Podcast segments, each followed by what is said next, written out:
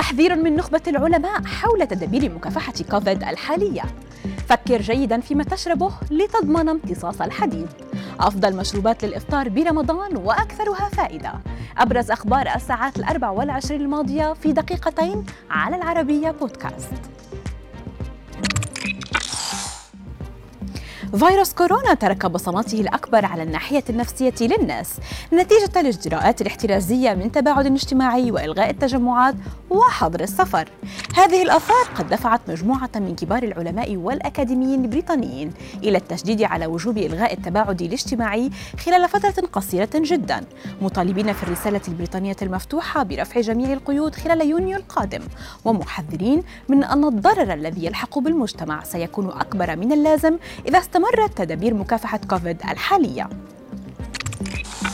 واحدة من الغرائب الكورونية المستمرة منذ أكثر من عام أن الصين، والتي ولد فيها فيروس كورونا، هي من الدول الأقل ابتلاء به حتى الآن.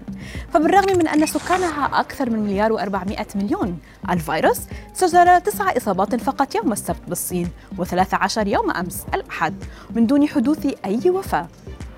فهل تخفي البلاد التي ولد فيها كورونا وقتل بالعالم الملايين عدد المصابين فيها بالفيروس، أم أن هناك سراً لا نعرفه؟ يعد الحديد أحد أكثر أنواع نقص المغذيات شيوعاً في جميع أنحاء العالم، ويمكن أن يؤدي إلى حالة تسمى فقر الدم الناجم عن نقص الحديد. وإذا كنت تبحث عن زيادة مستويات الحديد لديك، فإن الأمر يستحق التفكير ليس فقط فيما تأكله، ولكن فيما تشربه أيضاً. فاختيار مشروب يحتوي على فيتامين سي مثل عصير البرتقال أو الطماطم أو الجريب فروت سيزيد كمية الحديد الذي يمكن امتصاصه، بينما يعد الشاي مثبطاً لامتصاص الحديد. والأخبار ليست أفضل لمن يشربون القهوة التي تعد أيضاً مثبطاً مهماً لامتصاص الحديد. تعتبر المشروبات عنصراً أساسياً على مائدة الإفطار خلال شهر رمضان، حيث تساعد في ترطيب الجسم وتحسين الهضم وضبط مستويات السكري في الدم.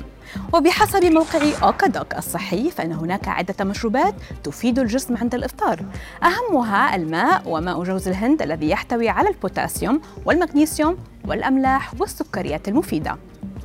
قمر الدين الذي يحتوي على فيتامينات ومعادن، وبذلك يساعد في تنظيم التمثيل الغذائي عند وجبة الإفطار. الخروب وهو يحتوي على ألياف وبروتينات ومضادات أكسدة، وبالتالي يساعد في ترطيب الجسم وتغذيته.